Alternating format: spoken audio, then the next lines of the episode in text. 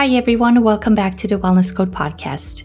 Today I will be speaking with Ashley, who is a functional nutritionist. She supports families in building a foundation for healthy food relationships. And in this episode, we explore the importance of the gut microbiome in children. It's my hope that by the end of the episode, parents will have a better understanding of gut health and learn more about how to support the microbiome. Here's our conversation. Ashley, welcome to the Wellness Code Podcast. I'm really excited to have you on the show today, and I'd like to ask you about gut health and why it needs to start in childhood. But before we get into some of these questions, I'd really like to know what inspired you to basically get into this field. That is a great question, and I'm really happy to be here and talk to you about something that's really important to me as well. I think my inspiration for all of the work and research and going back to school starts with my own childhood.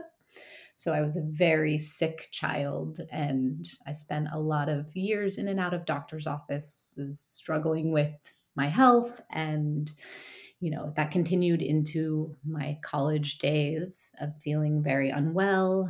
I had a collection of medications to handle all of my symptoms. I had a collection of doctors. And as I became a young adult after college, I started searching for answers outside the doctor's office that could really kind of give me relief. And so once I started finding those answers, I wanted to find out more. I wanted to learn more about the research. I wanted to understand how to read the science and dive deeper into what we're understanding, lifestyle choices that could impact your health. So it was really about healing myself. And then once I had children, it was about how do I help other children and other people heal themselves and their children. And my guess is that as some people are listening to this, they might even relate to this. They might even find that they've had very similar experiences. The discussion that we're going to have today can very much be applied to adults, everyone. Yeah. I think it's really important as, in functional nutrition, when we often think about how we're going to address the health of a child, we look to the parents to understand their story. Because we understand the connection of the choices and the lifestyle that has happened in the parents' lives impacts the child's health. And so I think, functional nutrition is great because often parents come in and they want to improve their child's health, but they end up improving their own health as well. So it's kind of becomes a family journey, if that makes sense. Oh, that makes complete sense. If families are on board and if they are addressing maybe gut issues in children, as a family, collectively, they're working together and sort of without even realizing that's also having a really positive impact on the entire family. Yeah. And I think that's really powerful because then if the family can experience a positive impact of the changes that they're implementing, then isn't it more likely that these are practices that are going to be more sustainable for everyone, for the entire family? Exactly. I think so much about working with children is that it requires the family to change their patterns or their behaviors. And if you want to improve the health of a child, it's really hard to ask a child to change patterns or behaviors if the family isn't on board. So oftentimes we need to get the entire family on board so that we can help the child and it ends up helping everyone. As a functional nutritionist, you probably spend a lot of time looking into gut health and the importance of gut health. So I suppose we could start by asking the very first question, and that is, what is gut health? But more importantly, where does it start? And, what is the microbiome? We hear that a lot, the microbiome, we hear gut health, but how are they connected? And where does it all start? Yeah. So essentially, as you mentioned, it starts with the microbiome. So gut health really starts at looking at the microbiome, which is made up of trillions of microorganisms that live in our bodies and outside our bodies and includes their genetic material. And so when you think about that, it's not just bacteria, which is often what we're referring to when we talk about gut health, but it also includes fungi and viruses and other various parts of the body. But when we talk about gut health in, you know, mainstream conversations, we're often referring to bacteria. And we're often referring to the bacteria that lives in our gut, in our colon. But I think it's also important for us to remember that it doesn't just live in our gut. It lives on our skin, in our mouths, in our noses, and on the various surfaces of our body. So when we think about the microbiome, it's all of those parts connected. There is this rich, diverse world that takes place in our gut, on our skin, all around. Would that be considered to be almost like a symbiotic relationship between us and them for the most part? Yeah.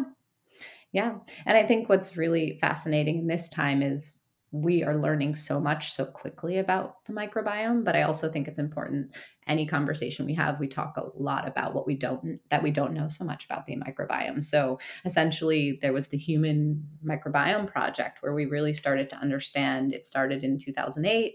We started to understand what's happening and how many bacteria are involved in our body, but we also came to terms with how much we don't know. So right now, I think there's over 2,000 clinical trials that are listed that are just researching how the bacteria impacts our health and what's happening. But there's also been a lot of great research that's already come forward that's giving us some signs and signals about what we do know and what we can do about it to protect our gut health. Oh, this is so exciting. Now, first, when you said 2008, I'm thinking, wow, only 2008. I would think it would go back further than that, but no, this is really the research that we are seeing then is in its infancy. Yeah. So that in itself is I'm a little bit shocked by that, I suppose, but it's also really exciting. Yeah. To see this much research coming out. Yeah, I mean, I think sometimes I get overwhelmed by this concept of like, we're just now starting to understand that the choices we make impact the bacteria in our body that impacts so much of our health. But then I'm also really excited about the future, because if we're just in the infancy of research, I hope in the future that our children will gain the benefits of this. And there will be so many more tools aside from lifestyle that can help impact their microbiome in a positive way. So there's tools like transporting the microbiome from a healthy subject into someone who might be struggling with a specific condition. And it's only available for this one condition. But I hope in the future that our children will have access to this sort of medical technology that's going to benefit them. So I think that it is in its infancy, and there's a lot of exciting things that might happen in the future that can help us take care of it and make it easier. Yeah. And I'm looking at also at the possibility of us being able to quickly and efficiently screen for gut health as another way to screen for health, in the same way that we may look at whether we're anemic. Yep. So I'm really thinking ahead here. So we can quickly go in and we can check, are we anemic? How are the iron levels and so forth? So imagine if we could do, and I know there are ways that pediatricians, etc., are testing for this, but I have a feeling that in the near future, there will be a way for pediatricians to check up the gut health in the same way you would anything else, and use that as a source of information to help guide parents. What I really want to know is, what is gut health and how is it then connected to our children's health? Yeah. So I think when you step back and think about what is gut health, I like to focus on what we know about the gut and what it does for us. And so when we look at the research that's available and all of the ways the gut is manipulating the body, we can talk about some of the ways it protects our health. So we know that the bacteria in our body aid in digesting our food. They help us with nutrient absorption. So they help with the food that you're taking in. It helps you get what you need from that food. They regulate our metabolism. They can help control how food moves through our body. They also can produce vitamins. So vitamins like B12 or folate, we found that the bacteria can influence the production of these really important vitamins in the body. There's so many things they do. I can keep going on, but I think some of the other things that you mentioned to me earlier in our conversation is we now understand that they can create neurotransmitters that impact how you feel, your mood, your behavior, your response to situations. So we understand that there's a mental health element. And we also, there's so many layers. And I think one of the most important conversations happening globally is we also understand that the microbiome influences our immune system. Yeah. So we're seeing these connections to, you know, the microbiome can help, the bacteria can help inform your immune system. Like, is this a foreign invader? Is it safe? Or is this thing something harmless that I can tolerate? We also know there's a rise of autoimmune disease and allergies. And so there's a lot of great research coming forward about the connection between the health of your bacteria and your microbiome and having autoimmune disease or allergies. So there's a lot of layers to what it can do. We also understand that it's impacting insulin sensitivity. So with metabolic syndrome being a major cause of chronic disease, a major chronic disease we're addressing these days, it's important to understand that it also has an impact there. We have this microbiome, and you know, I really should be eating from my gut in a way. Yeah, that's essentially a great way to think about it. I often tell my kids, I always refer to the bacteria in their gut as bugs, and I tell them there's tons of tiny little bugs that live in your belly. And a lot of the choices that we make about food, like how does it influence how those bugs are feeling? And if those bugs are being fed what they need, then you're going to feel really good. You're going to have a lot of energy. You're going to have great, your food's going to move through your body. You're going to be in a good mood. And so I think that's a really great way of thinking about it. It's like these bugs in our body and how do we feed them and protect them? And we have a big responsibility to take care of them if we want to feel good. And that right there is something currently in the landscape of our sort of culture and society, I feel is lost. So it's really nice that conversation is coming back to the heart of what's really important and shining a light almost on the microbiome and the gut health. It's a new perspective, maybe not a new perspective, but it's gaining the popularity, or it's gaining the interest that it truly deserves. Yeah. Because it is so important. I hope so. I hope we get to a place where it is a mainstream idea, where you hear parents talking about it and recognizing the importance, or you hear every pediatrician in talking about it with parents and helping them understand that this thing is very important to talk about. I think one of the most profound things my professor said was that we do not inherit the microbiota from our ancestors, but we borrow it from our children. And I think what he was really talking about was this idea that like our children are holding the key to their children and their grandchildren and their great-grandchildren's future. And so helping our children understand that like what's inside their body is really important. And also helping those who are thinking about having children, that like what they're doing now in their body is really important for future generations. And once it's lost, it can't be regained. So anything we do to harm it, at the moment, we don't have the technology to repair it available to everyone. So it's really important to have a lot of, you know, value on this thing in our lives. Is that why it is so important that when we are talking about nutrition, that we take this gut health perspective? For sure. Yes. I think that's definitely why. And I think also because we now are in a, you know, we're in a state of high rates of chronic disease in a lot of countries. And we know that there's a great connection to the health of our microbiome and the rise of chronic disease. And so one of the things we do every day, our children eat 4 to 6 times a day, depending on how old your child is. And this is one of the ways we can interact with several times a day and influence based on the choices we're making. So I think nutrition is like a powerful tool that you have at your fingertips and you're using every day. So it's great to learn how to use it the right way. What do you think has been one of the biggest contributing factors to us losing touch with the gut health perspective? Was there a historical point in time where gut health perspective or just gut health in general went downhill, and something that took place in our society, or was there something that happened? I can't help but to ask that. Well, I think what's interesting, if some of the research has looked at some of the populations that are still very much secluded from,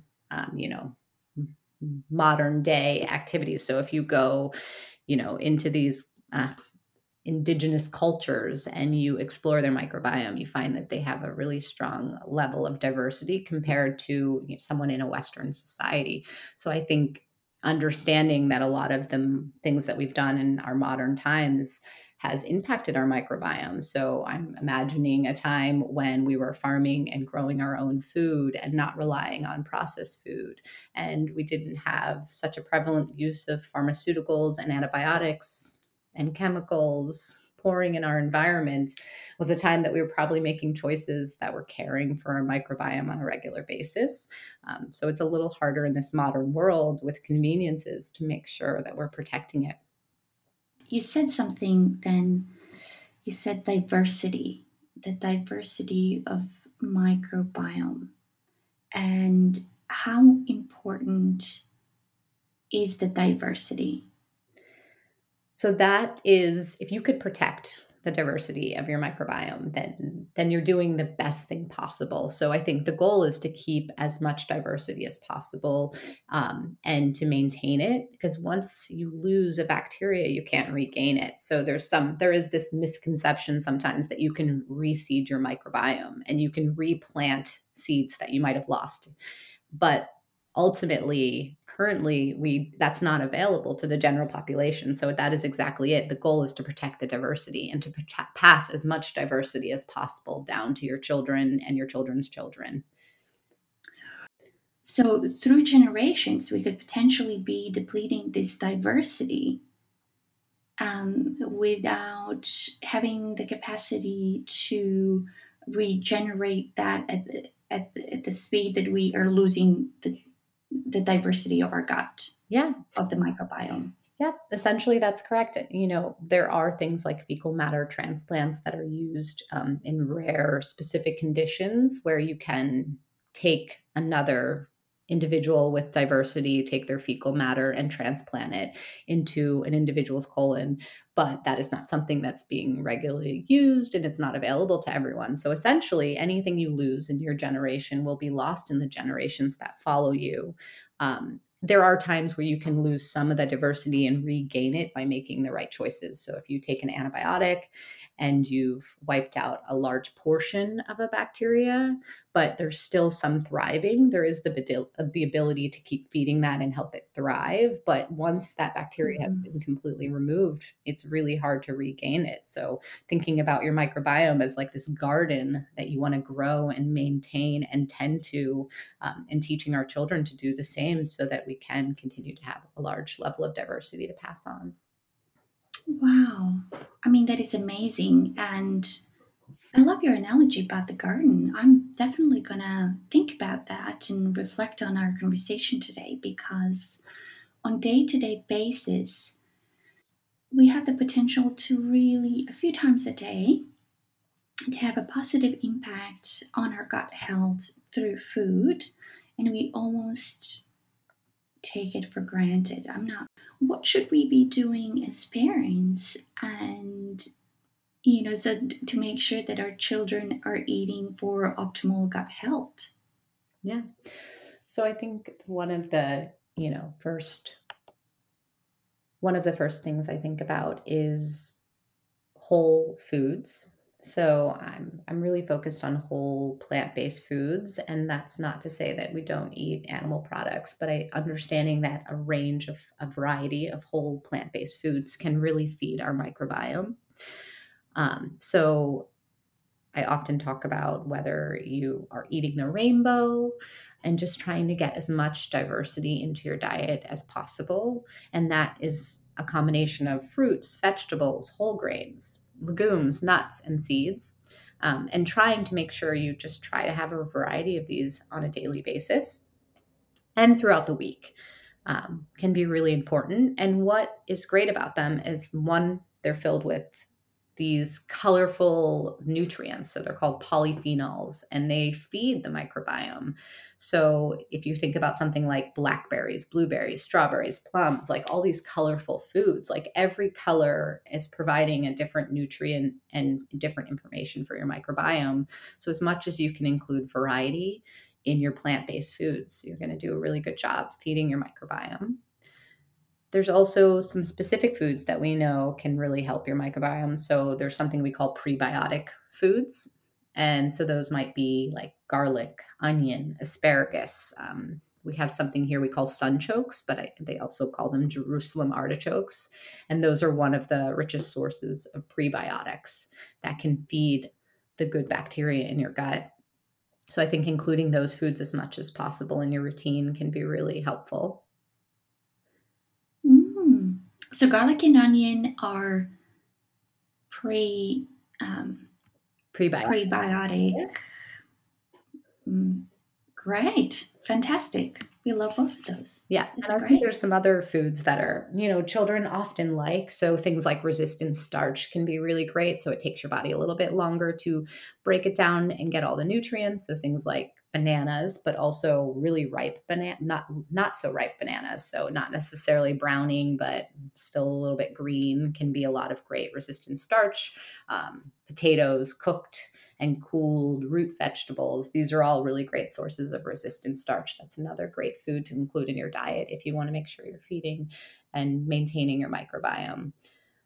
Can you quickly tell us, because I hear the pre and the pro. Probiotic often, and in the past I've been confused about the function of the two or how they differ. Yeah, so probiotic foods, so probiotics, there might be something you refer to as a supplement, but we also have like foods that contain bacteria, things like fermented foods. So when you think about probiotics, you're thinking about these bacteria and very specific strains, and they're things that you're going to take that maybe could fill a missing piece.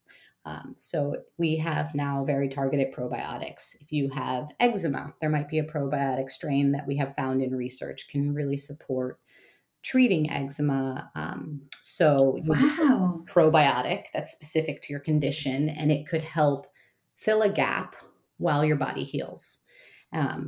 So that's more specific to a bacteria, but a prebiotic is something that's going to feed the bacteria or the bugs that live in your body. So a prebiotic is, you know, is a food that can provide nutrients to the microbiome, if that makes sense.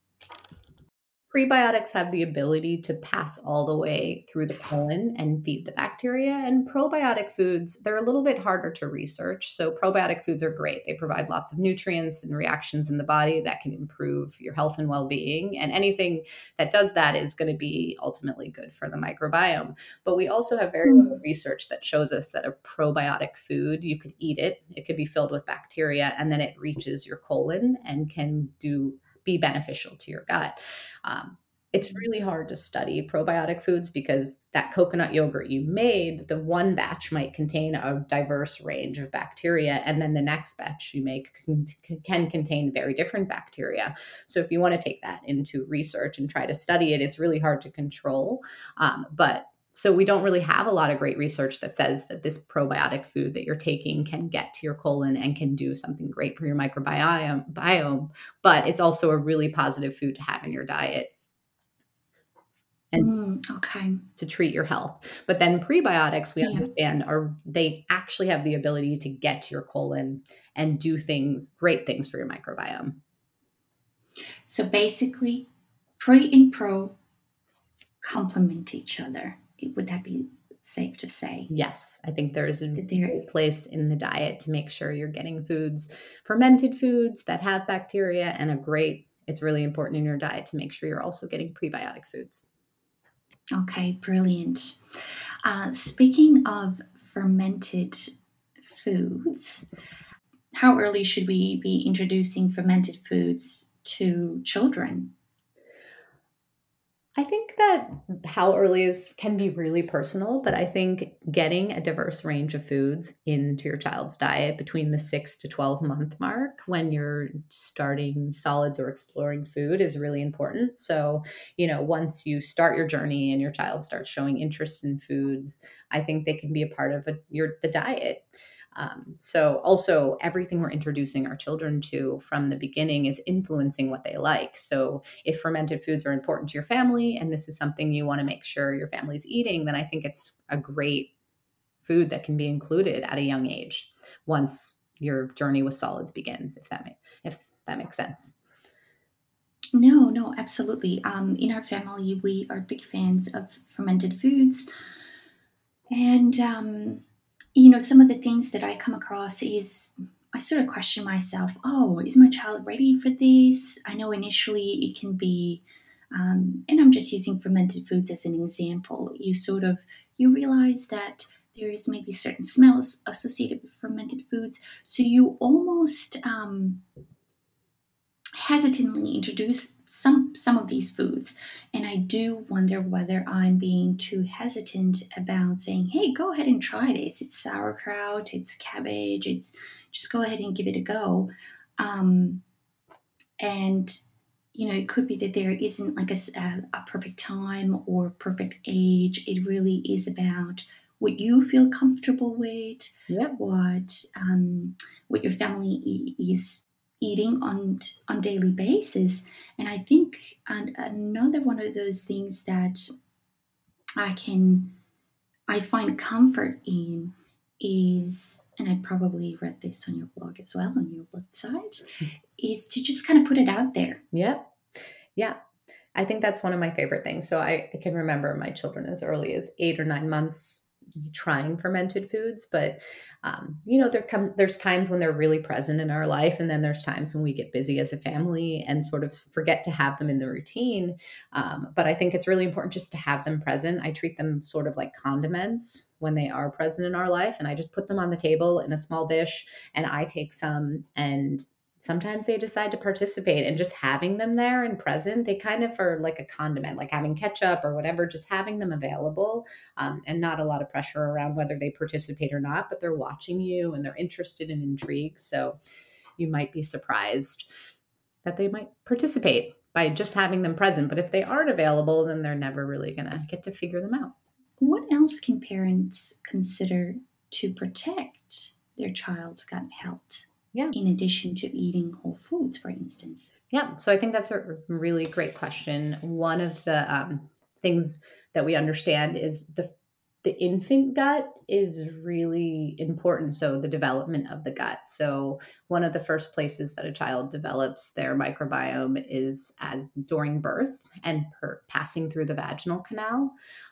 And then as well as it continues to develop in infant feeding. So whether you're able to breastfeed, breast milk can influence the makeup of your microbiome. So those are some early choices to think about. And if you have the opportunity to do those, they can positively impact your child's microbiome. And then I think there's choices that happen beyond birth. So one of the things we now know is antibiotics. So there was a time here where a lot of doctors were overusing antibiotics, and antibiotics cause harm to the microbiome. And so sometimes it can take 1 to 4 years for your microbiome to recover after an antibiotic. And then there are strains of bacteria that never return after an antibiotic treatment. So I think it's really important for parents to understand that trying to be particular about when antibiotics come into your life and making sure that they're really necessary is a really important way to protect your child's microbiome. We are seeing research that helps us understand it can impact health outcomes later in life. So we're seeing children who might have been treated with antibiotics before 1 year or before 6 months, and we're seeing that they have increased rates of allergies. So understanding that those choices we now know impact the long-term health of your child, so that you can make sure you get a partner or a pediatrician that shares your philosophy and understands how these choices might be the right thing for your child, but also have an impact, so that you can navigate when it's the right time to reach for the antibiotic and when it's not. Mm. Yeah, I'll be honest with you. I personally didn't make this connection between gut health and antibiotics till maybe recently. I barely touched on it, but now hearing you has really solidified my understanding a bit better on this. But I'd say about 3 years ago when I had my baby, that really wasn't in it wasn't something I was aware of, to be honest. Yeah. I was very similar. I can relate to that. I wish I knew so much about this before I had my children and before I got pregnant and before, their early days. So we're learning so much so quickly. And I also wish I knew so much of this information because it could have really changed some of my children's health outcomes and my future grandchildren and so on. So can you give us some tips for how to get children to eat gut-friendly foods? Because I can just hear a lot of parents saying, yes, we understand this. We get that this is really important. But at the end of the day, it's like, how do I get my child to eat gut-friendly foods, especially if you have a picky eater? Yeah. Yeah. I think this is the biggest challenge I find, parents I work with. So often they know exactly what their children should be eating, but how to get them to eat these foods is the real challenge. And so I think one of the things I talk about with parents is that it takes 8 to 10 tries of a new food to really enjoy it. So one of the ways getting children to enjoy these foods is by continuing to expose them to these foods and not taking their first or second or third experience of not being that interested in a food to mean that they don't like it or they're never going to like it. So just not giving up too soon. And I also think we talk to parents and they're looking for their child's favorite food and just kind of searching like, what is my child into? And so I think changing that mindset and understanding that what we feed our children influences what they like. So every experience they have and every taste they experience will develop their palate. And so if we can expose them to a variety of foods over time, it will expand the variety of foods they're willing to eat. But if we give them a narrow offering of foods, then the variety of foods they eat will become even more narrow. So I think those are really important starts. I think the other challenge for the modern parent is how do you remove distractions?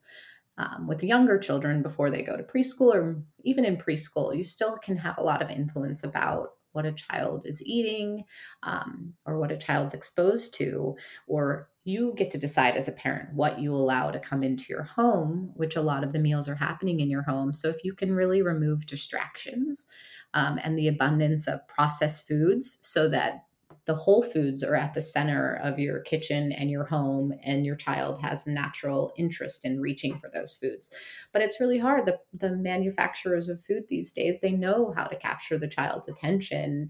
And it's really hard to distract a child from processed snacks and foods if they're readily available in your home. So I think as much as you can remove distractions, and point your child towards great choices is going to make it even easier.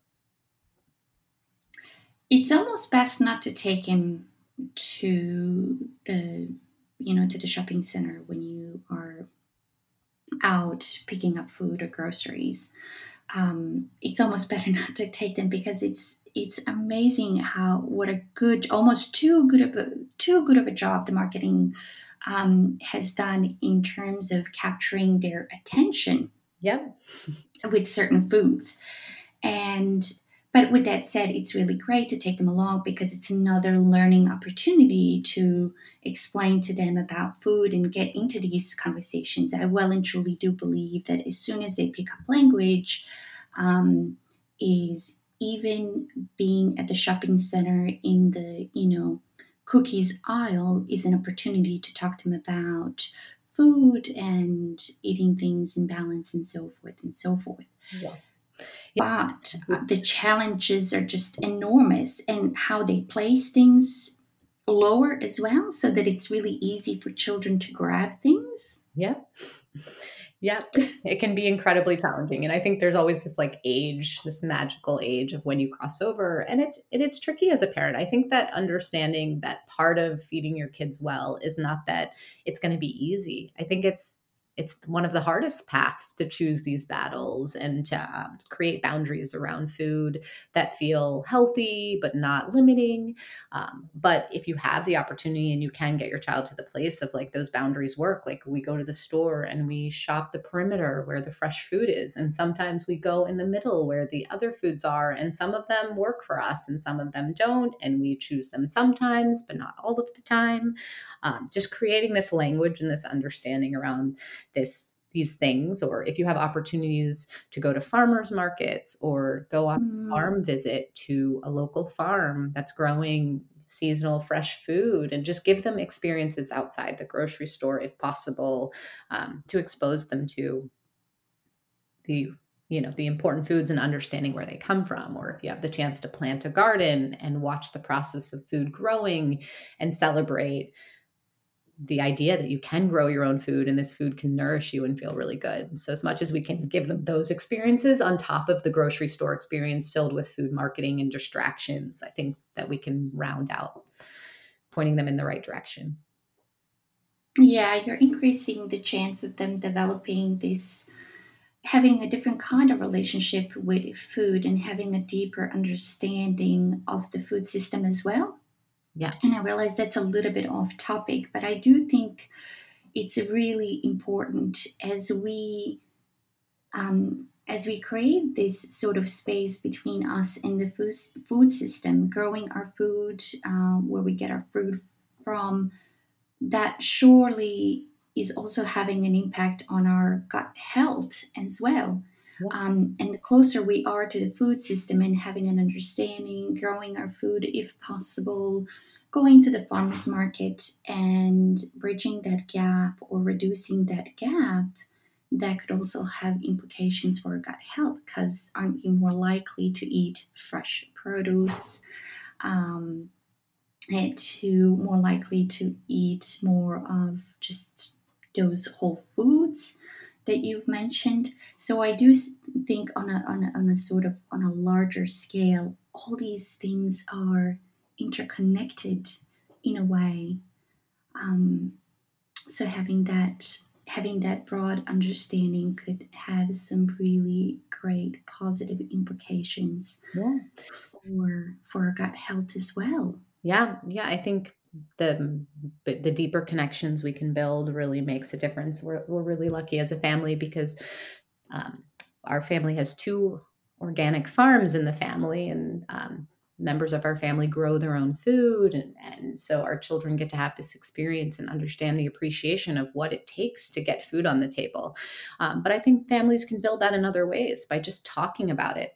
One of the things we do when we sit down at the table sometimes is acknowledging all of the hands that made the food possible on our table. So it's, the farmers, it's the migrant workers who bring the food in from the fields. It's the healthy soil that we grow the food in. It's the water. It's the farmers markets and all of the layers it takes to get the food from a farm to the table, and just acknowledging that and just cultivating a culture around celebrating food, and not just eating it.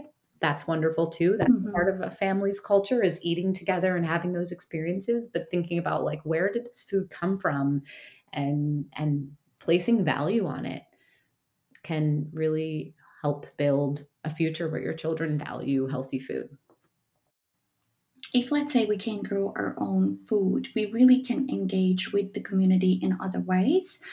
And more than likely, or hopefully, you'll have some sort of access to like a weekend farmers market that you can engage with in the summer. You'll see children grab an apple. You'll see them just grabbing things that they can reach, and tasting that. And even if that strawberry isn't clean, that's okay sometimes too. That in itself could have some benefits. But there's something really special about engaging or finding ways to directly put children in front of whole foods, and just letting them decide and watch that sort of happen just naturally as well. Yeah, I love that. And if, you know, someone's listening who doesn't necessarily have access to a farmer's market, I think there's a lot of ways to have that experience.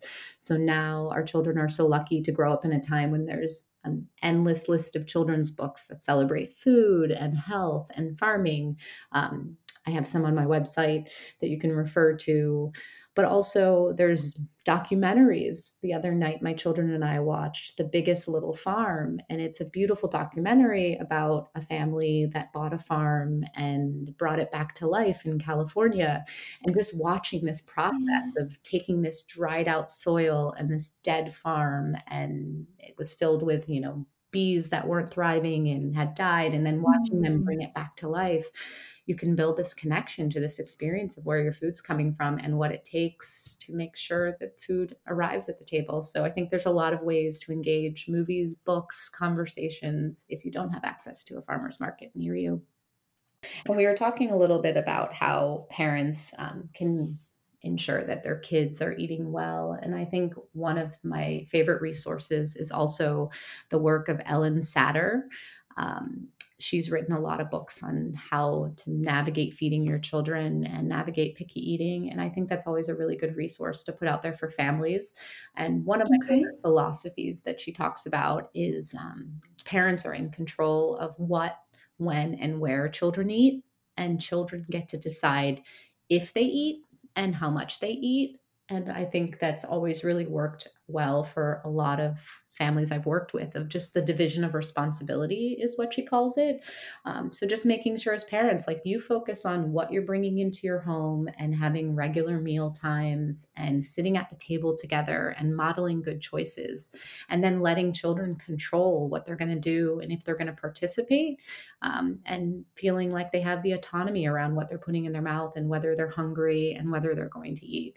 I think that can be really helpful versus engaging in food battles and power struggles about food. That's a very powerful way to connect with parents and to provide them with almost like a bit of a template of how to approach nutrition in the family, or even how to approach some of the challenges that they may be facing in terms of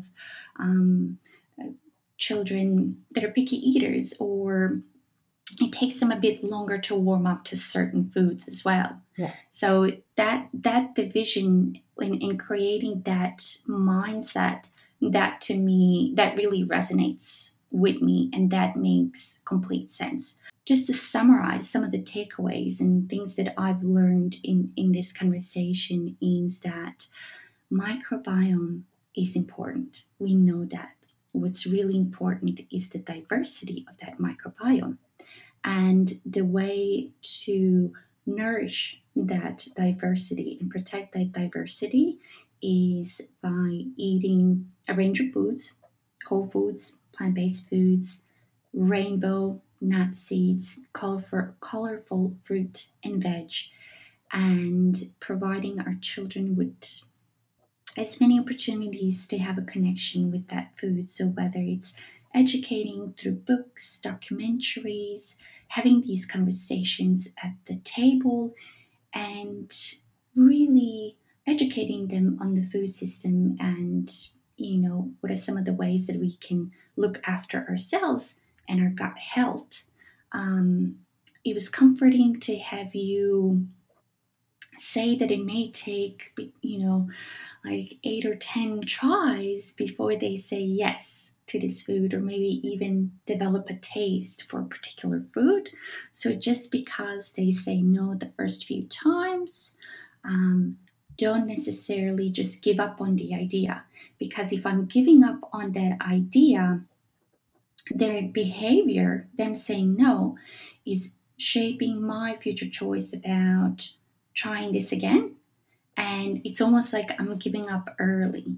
So give it a go more than a few times. So it may take, like you said, 8 to 10 times. And what you just said there at the end about this mindset, how as parents, we can control what we buy, what we bring into the house, what's really available in our pantry. And children get to decide, ultimately, they make a choice about what it is that they consume for lunch, for their at lunch or at dinner. So it really shouldn't be about us forcing them to eat something or saying you have to eat everything that's on your plate. Let them decide. I find a great deal of comfort in that as well, because I think a lot of us parents, we worry if is my child, is nutritional intake enough?